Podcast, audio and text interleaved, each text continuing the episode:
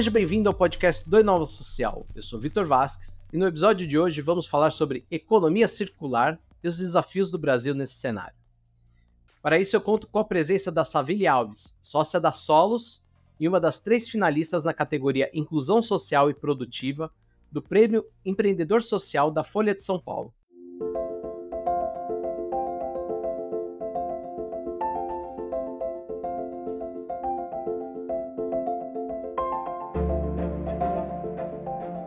Savile, seja bem-vinda. Oi, Vitor, muito obrigada pelo convite. Estou super feliz de estar aqui e trazer mais visibilidade aí para essa pauta da economia circular que precisa da participação de todo mundo. Então, acho que esse papo vai ser bem massa. Savile, para a gente começar a nossa conversa, assim como que eu faço com todos os convidados que passam pelo podcast do Nova Social, eu quero saber quem é a Savile. Na apresentação do episódio, eu já adiantei que você foi uma das finalistas do Prêmio Empreendedor Social desse ano mas isso faz parte da sua persona PJ. Eu quero saber qual foi o seu caminho que te trouxe até aqui.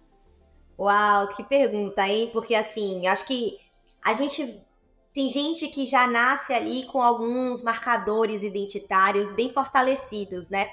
Eu fui entendendo esses meus marcadores conforme eu fui crescendo e amadurecendo, assim, né? Então hoje eu me reconheço como uma mulher da Bahia, eu sou de Salvador, assim, eu acho que o meu território é algo bastante emblemático, porque é nessa cidade onde eu me reconheço, onde boa parte né, das minhas vivências, dos meus aprendizados foram gerados, e com, e com certeza assim, as minhas percepções de mundo, né, que me levam hoje a ser uma empreendedora na Solos e trabalhar com essa agenda de economia circular.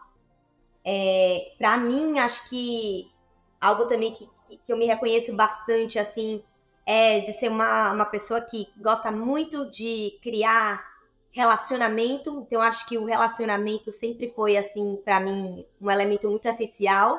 Eu sempre tive duplas, sempre tive pessoas, assim, que eu criava laços de bastante intimidade.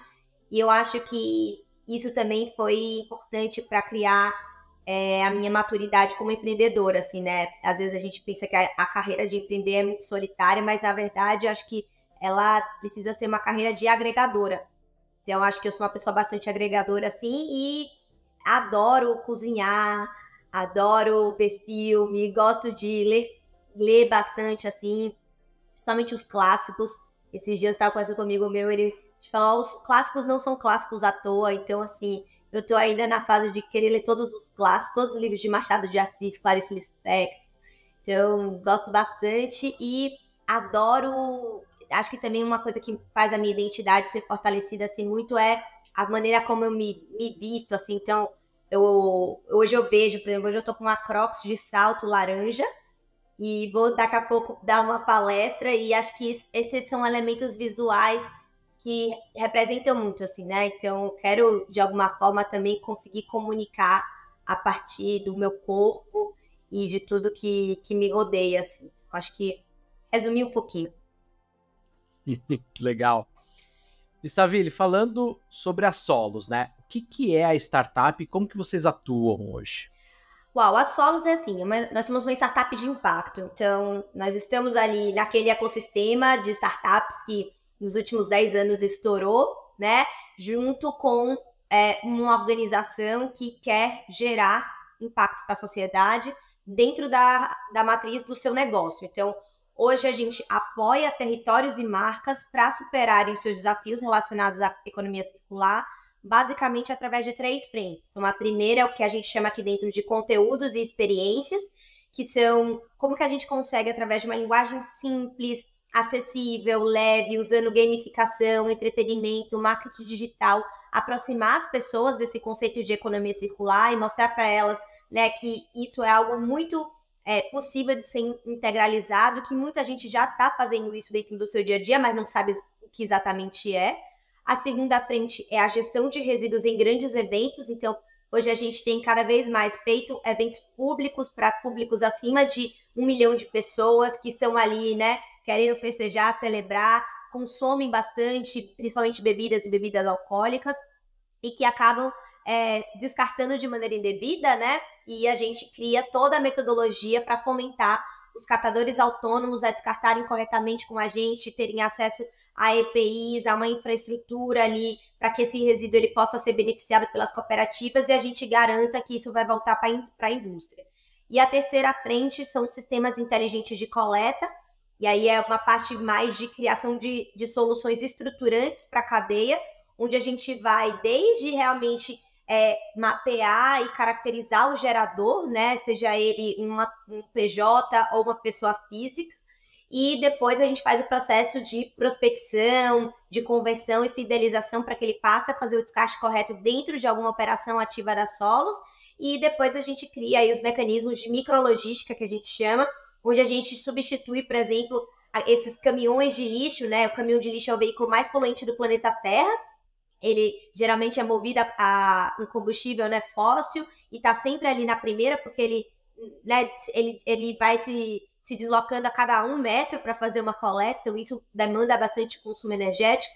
A gente substitui esse tipo de modal por modais mais limpos, né, principalmente os modais elétricos, fazendo percursos pequenos e armazenando esse resíduo ali em estações de transbordo para que depois isso vá para a indústria ou vá até para um intermediário, uma cooperativa que vai fazer algum tipo de beneficiamento. Então, essa, essa, essa terceira frente, vamos dizer assim, é o nosso sonho grande, mas a gente entende que precisa, com certeza, mexer muito ainda na questão, no aspecto cultural do brasileiro e também, né, entendendo como que o entretenimento, já que essa é uma das principais indústrias do nosso país, né, como que o entretenimento consegue apoiar a gente para conseguir escalonar nessas soluções mais estruturantes. Savili, antes de eu continuar aqui a nossa pauta que eu tinha pré-definido, você falou um ponto super importante e eu queria fazer um comentário aqui. Você falou sobre grandes eventos. A gente está num momento aqui que a gente tem grandes eventos pela frente. A gente tem Réveillon, a gente tem Carnaval em Salvador, que esse ano, o ano que vem, promete que vai ferver literalmente pelo calor que a gente está. Vocês estão falando de 400 toneladas, mais de 7 mil catadores, né? Um evento desse, desse porte. Eu imagino que seja uma operação assim gigantesca. Como, como que é assim? Conta pra gente aqui só um pouquinho. É, assim, o carnaval é uma grande escola. Assim, a gente já faz há quatro anos operações de carnaval. É, e desde então a gente vem conseguindo evoluir bastante, não apenas na operação que envolve a solos diretamente, mas todo o ecossistema. Então, para você fazer uma operação de carnaval, você precisa envolver o poder público, principalmente as prefeituras. Né? Hoje a gente opera o Carnaval de São Paulo, de Recife e de Salvador. Então, a gente se articular com o poder público, entender todas as secretarias e órgãos ali que têm uma correlação conseguir estabelecer com eles, né, não só o diálogo, mas também as infraestruturas de apoio que estão para além do nosso escopo. E com isso, por exemplo, aqui em Salvador, o que, que a gente faz? É com o nosso trabalho, essencialmente. A gente é, articula com as cooperativas que já, já estavam fazendo carnaval há alguns anos, mas não tinham uma super infraestrutura. A gente entende com elas o modelo de infraestrutura necessária, implementa essas centrais de reciclagem, então são centrais que são climatizadas, que tem espaço de alimentação, espaço de armazenamento, espaço de pesagem. Nessas, nessas infraestruturas, a gente tem pessoas da equipe da Solos que apoiam as cooperativas, além dos próprios cooperados, e essas centrais elas recebem os resíduos dos catadores que já faziam esse processo e que muitas vezes vendiam para o que a gente chama né, de intermediários ou atravessadores, que não necessariamente são é, empresas ou organizações bem estruturadas e que muitas vezes, inclusive, acabam ali agindo de má fé com esses catadores, né, comprando por preços abaixo do que o mercado está estabelecendo naquele momento. Então, a gente conseguiu trazer essa melhoria de infraestrutura e, além disso, a gente criou uma metodologia para fomentar a coleta de resíduos plásticos. Então, a latinha, né, todo mundo já entende que é um material reciclável e que o catador, inclusive, associa o catador à catação da latinha. Então, a gente começou a criar uma bonificação para que, a partir de algumas metas de coleta de plástico, seja o PET, a tampinha, o invólucro da cerveja, o saco de gelo, tudo isso são resíduos que estão sendo gerados ali durante esse tipo de festividade, e a cada é, X quilos que ele traz, ele ganha o valor do material e ainda ganha uma bonificação. Então, isso aumentou muito. Né? A gente saiu aí de um cenário de 5% de coleta de plástico, mais de 40% do total de resíduos coletados hoje são resíduos plásticos, é muito significativo. E além disso, a gente faz, por exemplo, é, em Salvador, a gente já teve algumas conquistas importantes fora do nosso escopo, assim, né? Então, hoje a prefeitura, por exemplo, disponibiliza banheiros para esses catadores tomarem banho, eles disponibilizam centros de convivência para que eles possam se alimentar. É, também tem estruturas de apoio para que né, os filhos ou, é, enfim, pessoas menores de idade que têm um vínculo com esse catador de responsabilidade legal possam ficar dormindo, né, pernoitando durante o período do carnaval, porque Salvador tem uma especificidade que algumas outras cidades não têm, que o carnaval ele é concentrado seis dias, então são seis dias, e, e exatamente nos mesmos locais. Então, por exemplo, São Paulo, que a gente também opera, né? Cada dia é em um circuito diferente, é um bairro diferente, em horários diferentes. Salvador não, vão ser todos os dias exatamente nas mesmas ruas. Então as pessoas se deslocam para dormir, né, nesses, nesses lugares.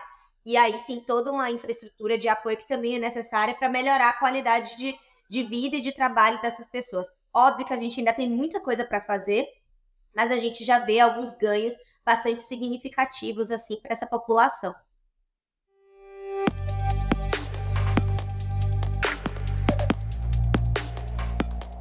Sabine, você falou aqui de alguns números, né? E uma pergunta que sempre surge quando a gente fala sobre impacto é em relação à mensuração. Como que a Solos mede o sucesso e o impacto das iniciativas de lixo zero, de inclusão de catadores? Existem alguns indicadores específicos que vocês acompanham? Ou depende, depende do projeto, como você comentou agora? Como que funciona essa mensuração de impacto mesmo?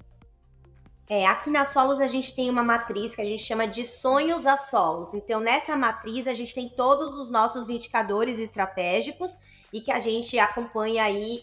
É, hoje a gente já tem uma perspectiva há cinco anos, né? Então, de 23 a 27 a gente vai acompanhando a evolução e tem metas relacionadas ano a ano para que a gente consiga ali chegar nos nossos objetivos e no nosso sonho grande que é fazer a reciclagem acontecer no Brasil. E aí, para cada operação, a gente também cria matrizes específicas, né? Então, numa operação, por exemplo, de carnaval, que hoje a gente opera, a gente vai olhar muito para volumetria, então quanto, quantas toneladas de resíduos foram coletadas por tipologia, né? Plástico, é, papel, papelão, alumínio, quantos catadores a gente conseguiu beneficiar, quantos cooperados, qual foi a renda média gerada. É, a gente também consegue é, já atribuir maior renda, né? Então a gente, a gente cadastra todos esses catadores, então a gente consegue dizer qual foi a menor e a menor renda para entender ali uma média ponderada. Então tem um monte de indicadores que a gente vai ali acompanhando. Já uma operação como é o Braskem Recicla, que é uma operação muito mais de engajamento do cidadão na agenda do que efetivamente de prática de descarte, a gente vai mensurar quantos participantes tiveram ali, para o perfil desse público-alvo, faixa etária, se tinha vínculo com alguma escola ou com alguma organização, é, quantas cooperativas participaram como agentes ambientais, então também a gente conseguir trazer novas perspectivas de ganhos para a cooperativa, para além da coleta e do beneficiamento e da venda do material. Então, acaba que muitos desses desses catadores, desses cooperados, eles têm um conhecimento muito vasto sobre a cadeia, né? Porque eles estão há muitos anos fazendo isso. E isso também é uma forma deles monetizarem, deles também ganharem dinheiro. Então, essa mudança aí de, de perspectiva, de renda, também é algo importante para a gente, que a gente vai ali, é, vai ali acompanhando e medindo. E, óbvio, os sistemas inteligentes de coleta, aí já é um universo ainda maior. Então, por exemplo, no Reciclo, que era uma operação que a gente fazia na cidade de Fortaleza, a gente acompanhava desde quilos gerados até quilo por quilômetro rodado, quilo por quilômetro por renda gerada. Então a gente consegue pegar esses indicadores e começar a cruzar eles em variáveis e fazer análises em cima disso. Então, hoje a gente acompanha e a Solos também tem desenvolvido um sistema. Hoje a gente está sendo a gente ganhou um, edital do, do pessoal da Artemisia com a Fundação Volkswagen e a gente está desenvolvendo um sistema próprio que vai ser uma grande matriz de indicadores de impacto. Então, é um, enfim, um sistema que a gente tem, é, tem esse gap aí, né, do catador muitas vezes não ter acesso à digitalização ou é, seja né, do, da infraestrutura, não tem ali às vezes um celular que, que pega legal para baixar aplicativo. Então, até essa interface, a gente está pensando numa interface que sirva tanto para o catador quanto para o nosso cliente contratante, para que ambos consigam ter visões muito claras em tempo real de todo o impacto que está sendo gerado. E, obviamente, a gente vai aí cada ano qualificando melhor, né? Então, tem o número, mas é qualificar o que, que esse número significa. Então, isso de fato é um desafio principalmente quando a gente vai lidando com muitas variáveis, né, cruzando todas elas assim.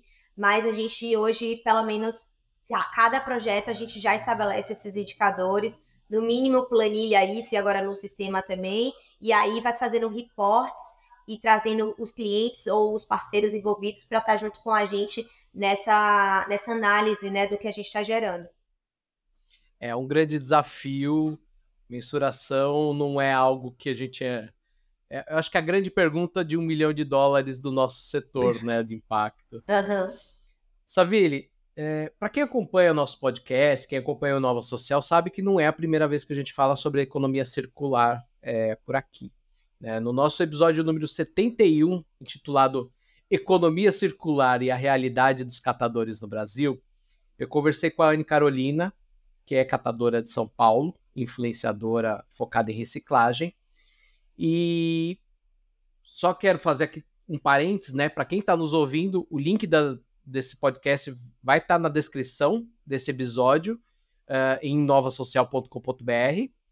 Mas voltando, uh, a pergunta é: no, na conversa que eu tive com a Anne, eu percebi que um dos grandes desafios do, desse cenário né, da economia circular está na relação entre os envolvidos.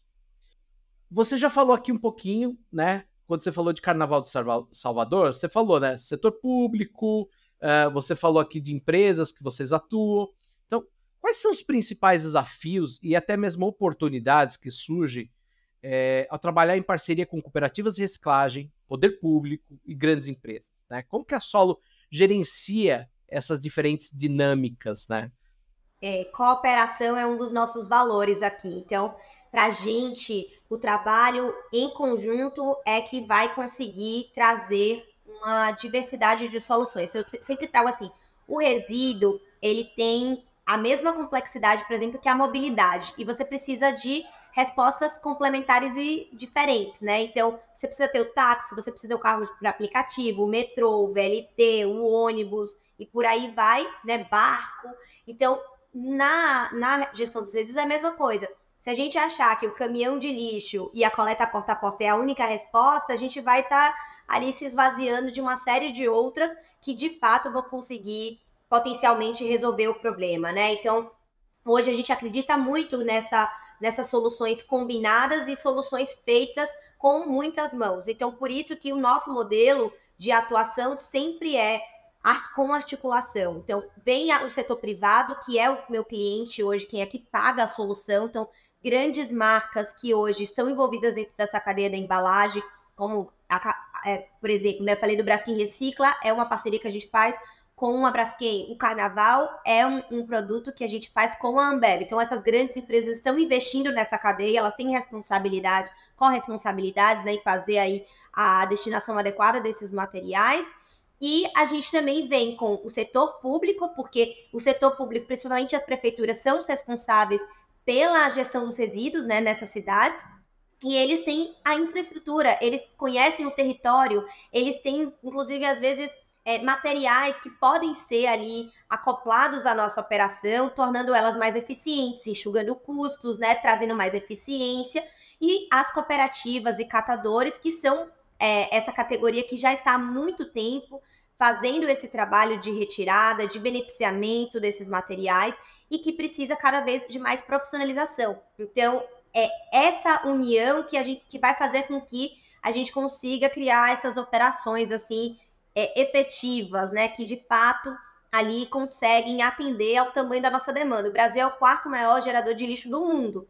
Então, assim, a gente precisa de muita gente envolvida nessa cadeia para, de fato, conseguir trazer é, essas soluções de maneira mais estruturante. É assim, o, as, as cooperativas, elas hoje, elas representam uma realidade do Brasil de pobreza, de desigualdade. Então, são poucas as cooperativas e digo que elas, além de serem poucas, estão super concentradas em São Paulo especificamente e um pouco no sul também, ali Floripa, Curitiba, é, que tem de fato uma infraestrutura, né? Porque tem políticas públicas que apoiam, porque também tem ali mais acesso a capital, a investimento. Então, o investimento também é um, um elemento importante para poder trazer o desenvolvimento.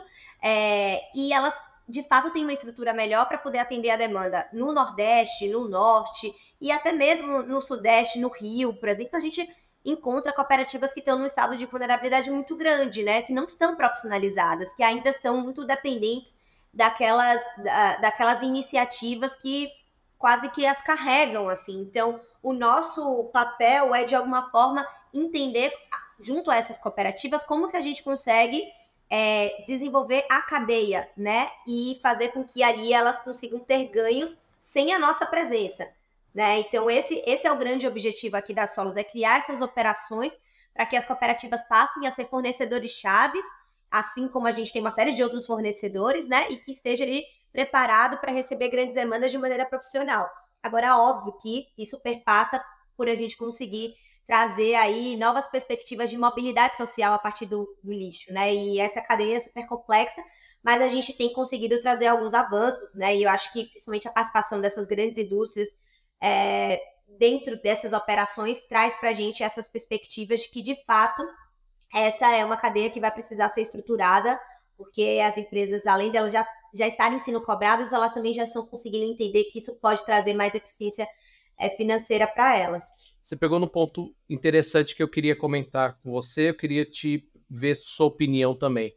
É, para as cooperativas, essa conscientização, mesmo que não sejam com essas palavras, mas essa conscientização da economia circular já faz parte do dia a dia. É, setor público, eu, eu acredito que seja quase uma obrigação, né? Não tem nem como hoje o setor público tá, é, fora desse cenário. Mas as empresas, foi o que você falou, elas estão sendo cobradas, né? Você citou aqui algumas empresas, né? Braskem, Ambev, são empresas que já têm um histórico de trabalho é, nesse setor, mas você vê que isso tem aumentado entre as, as empresas, uh, isso ainda, ainda é limitado a poucas empresas. Como que você vê isso voltado para o lado das empresas, essa conscientização da economia circular? Olha, com certeza está aumentando, né? Então, a gente vê que o próprio mercado financeiro, quando ele estabelece aí o ISD, é uma forma dele trazer, de fato, um, um, uma visibilidade e uma prioridade para que né, as questões relacionadas ao social, ao ambiental e à governança, elas façam parte da conta, né? Então, lá, aquela última linha de lucro, ela precisa estar correlacionada com investimentos e aportes também nesses três nesses três setores. Agora, assim, de fato, na prática, isso só está acontecendo numa velocidade um pouco, não, não é nem rápida, mas um, um pouco mais de constância nas grandes empresas. E aí vem mais uma vez a, o contexto do Brasil, né? O Brasil tem um número de empreende, empreendedores enorme, mas a maior parte disso são micro e pequenos. Então, é, para chegar nessas pessoas que estão ali, na verdade, fazendo a conta de pagar para receber, né?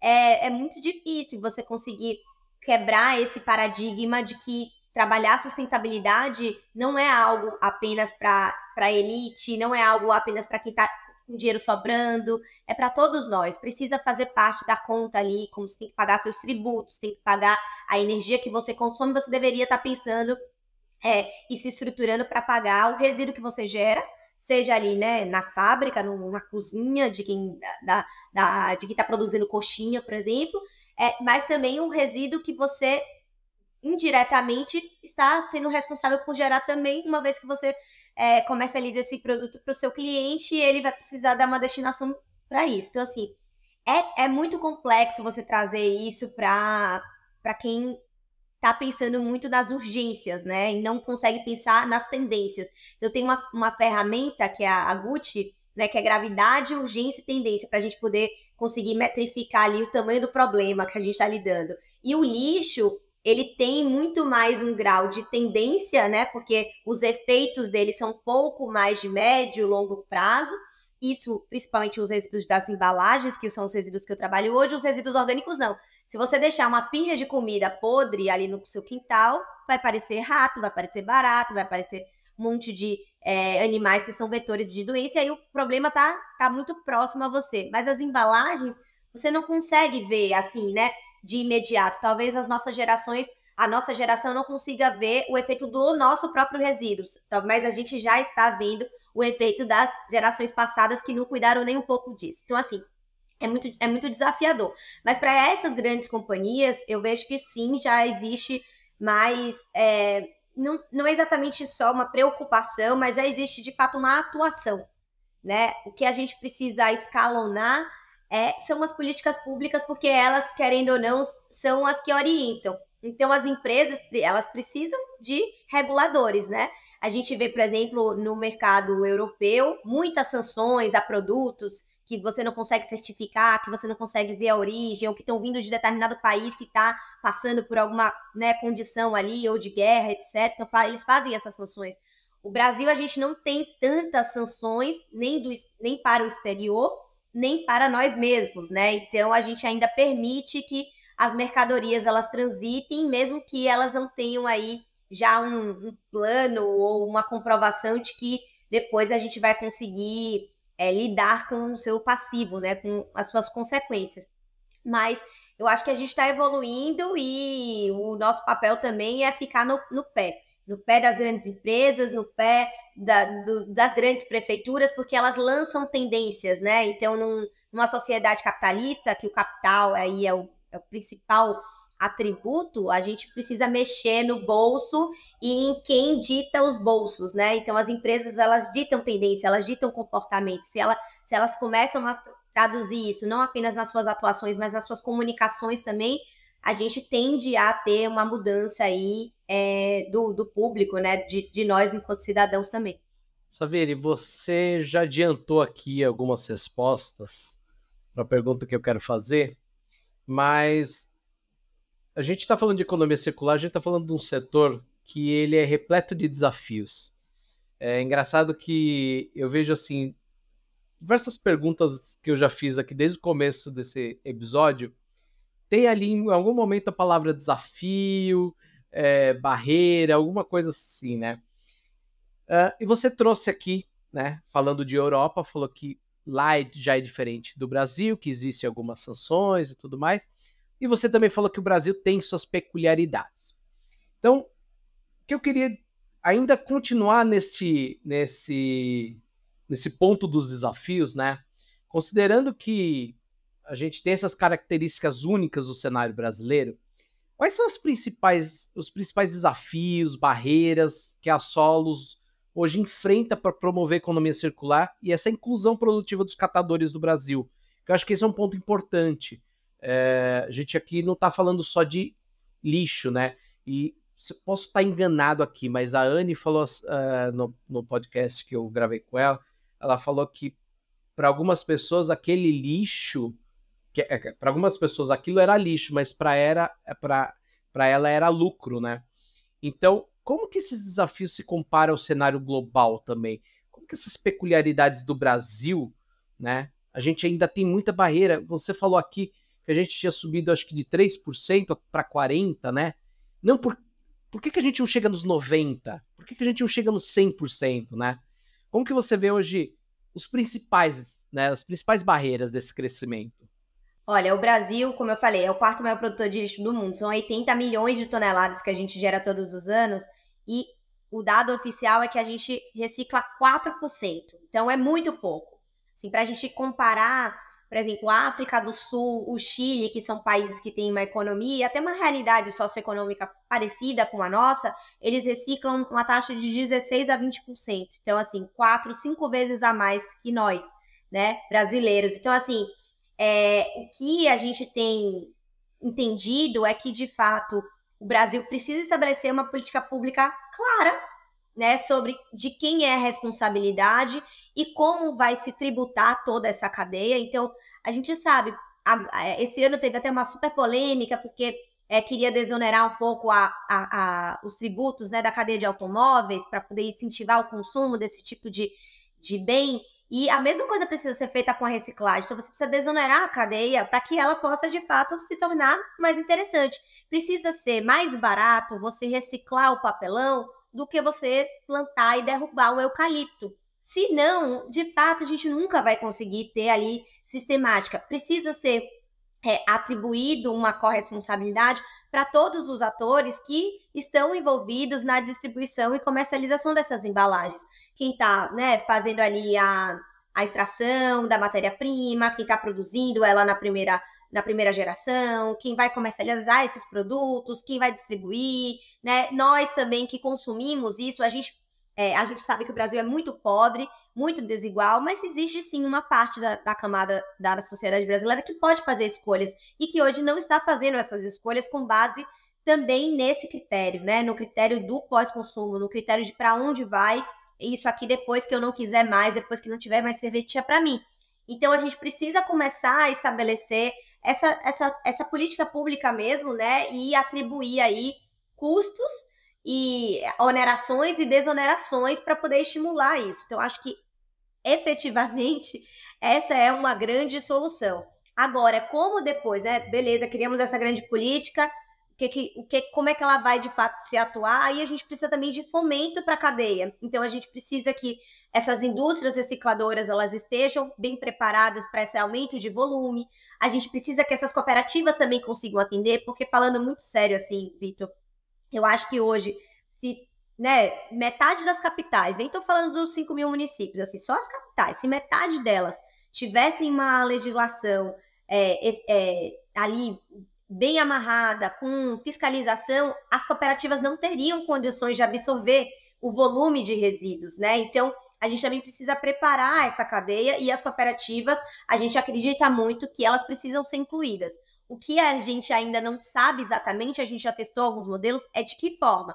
Então, existe, existem algumas atividades que hoje as cooperativas fazem, talvez nem todas elas sejam as verdadeiras atividades para gerar mais eficiência. Então, hoje tem cooperativa aqui né, faz a prospecção do gerador, coleta nesse gerador, monta a infraestrutura de coletores num condomínio, por exemplo. Depois, né, leva isso para a cooperativa e vai fazer um beneficiamento. Algumas tentam fazer produtos, né, e comercializar esses produtos. Tem algumas cooperativas que hoje fazem, por exemplo, a vassoura com as cerdas ali de PET, que fazem, produzem o seu próprio é, sabão, é, sabão detergente a partir do óleo de cozinha. Então, elas tentam atribuir muitos serviços e, e, produtos ao seu portfólio e às vezes, na verdade, ela poderia estar simplesmente só recebendo o material, prensando, beneficiando melhor ele, então comprando máquina de fazer extrusão, que é um processo ali para já fazer um benefici beneficiamento mais refinado do plástico e vendendo isso com valor agregado. Talvez se ela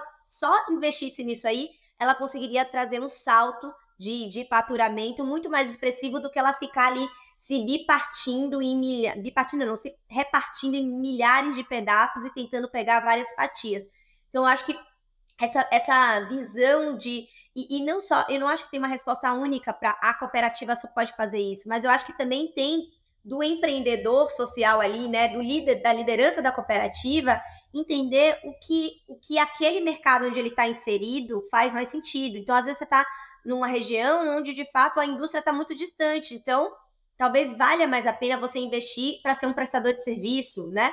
Às vezes, enfim, tem determinado tipo de material que tem mais venda ali naquela região, então investe em coletar aquele tipo de material. Mas hoje as cooperativas elas ficam muito é, é, multifocadas e eu acho que esse, esse multifoco prejudica muito o desempenho delas e de fato com que faça com que elas não consigam ter essa mobilidade social. Então, é, o, o, grande sonho da gente é conseguir ver né, as, as cooperativas estruturadas como organizações e as pessoas que fazem parte das, das cooperativas né, prosperando, adquirindo coisas, né, é, adquirindo conhecimento, fazendo sonhos, realizando seus sonhos. Então, assim, isso tudo é, é um desafio e não tem uma resposta. Assim, no Brasil, eu não desconheço um modelo que conseguiu trazer combinado é, a melhoria né, da taxa de reciclagem com a melhoria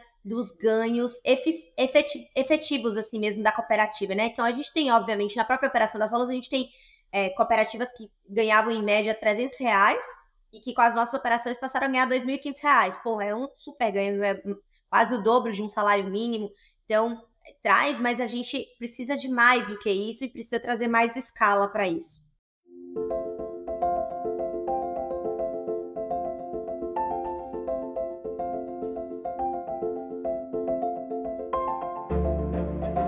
Savile, você falou muito em sonhos, né? Então, para fechar a nossa conversa, eu gosto sempre de encerrar é, os episódios do podcast de Nova Social olhando para o futuro.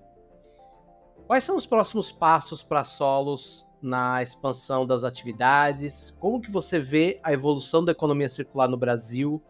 É, assim, você falou muito o que você deseja, mas falando mais pé no chão, o que, que você acha que pode acontecer para os próximos anos, próximos três anos, vamos assim dizer? Olha, esse ano, 2023, a Solos completou cinco anos. E aí a gente construiu o nosso primeiro planejamento de longo prazo. Para uma startup, né, planejar os próximos cinco anos é assim, uma eternidade. Então a gente esse ano de fato estabeleceu o nosso sonho grande de fazer a reciclagem acontecer no Brasil de maneira justa e inclusiva. Então, é isso que a gente espera, é conseguir nos próximos cinco anos melhorar efetivamente essa taxa é, de reciclagem. Então, a gente aí tem um crescimento de pelo menos 200, 200 250% dessa taxa de reciclagem no Brasil. E para fazer isso acontecer, a gente acredita muito no fomento do próprio ecossistema. Então, assim, o empreendedorismo de impacto, a gente faz parte de algumas organizações, a gente é, entende que esse senso de comunidade, de pertencimento é algo muito importante. Hoje a Solos é uma das, uma das participantes da Belori, que é a Associação Brasileira de Empresas de Logística Reversa. Então, a gente está junto, através né, de uma entidade representativa, ali buscando ganhos de de direitos mesmo, né? De conseguir ali, porque tudo é novo, a economia tá, tá, se, tá se modificando de maneira muito rápida. E a gente entende que em conjunto e em rede a gente consegue, vai conseguir ter alguns, alguns ganhos, como esses que eu trouxe, né? De, de melhoria da tributação, de conseguir enxergar vários atores que fazem parte dessa cadeia, conseguir responsabilizá-los e atribuir a eles papéis e condições também para que isso gere estímulo, né, né nesse, nesse tipo de atividade. É, a gente acredita muito também que as grandes empresas elas vão continuar esses aportes e crescer esses aportes relacionados à economia circular. Grandes companhias aí, dá um Google, né, dá, dá uma busca na, na pesquisa aí é, quem estiver ouvindo a gente, no quanto empresa tal, fala aí, empresa que você compra pasta de dente, que você compra shampoo, que você compra é, é, refrigerante, dá um Google quanto que ela está investindo em SD, quanto que ela está investindo em logística reversa, em economia circular. Você vai ver que ano a ano os investimentos eles têm é, sofrido um acréscimo, né? Então eles estão aí é, sendo, sendo incorporados cada vez mais aos negócios dessas, dessas companhias.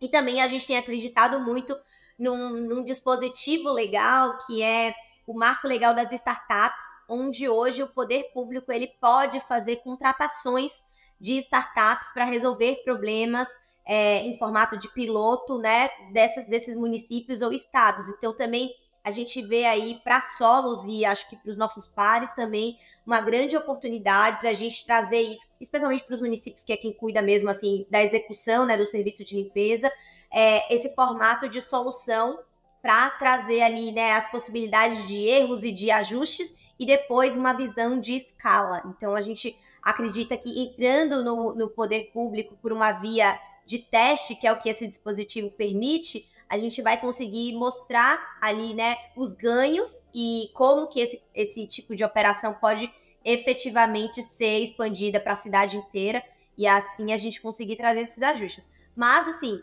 são as perspectivas otimistas. Eu sou muito, muito otimista, assim, realmente acredito que é um mercado que está em expansão. É, mas eu sei também das grandes dificuldades, a gente, né, a gestão de resíduos no Brasil é um monopólio por cidades ou por, por regiões, né, são grandes companhias que fazem isso há muitos anos.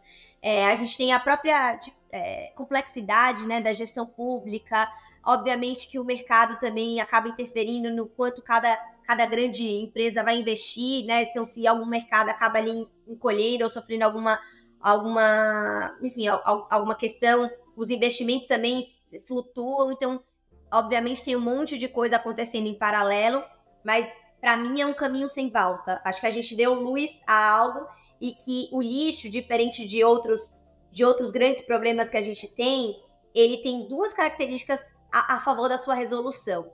O primeiro é que ele é, é presente na vida de todo mundo e de cada um. Então, todo mundo gera lixo, cada um de nós gera lixo. E a segunda condição é que ele é tangível. Então, diferente, por exemplo, gás de efeito estufa também, todos nós estamos gerando, mas a gente não consegue aferir a todo momento, né? Gerei agora, quanto foi? E o resíduo a gente consegue materializar, tangibilizar isso bem.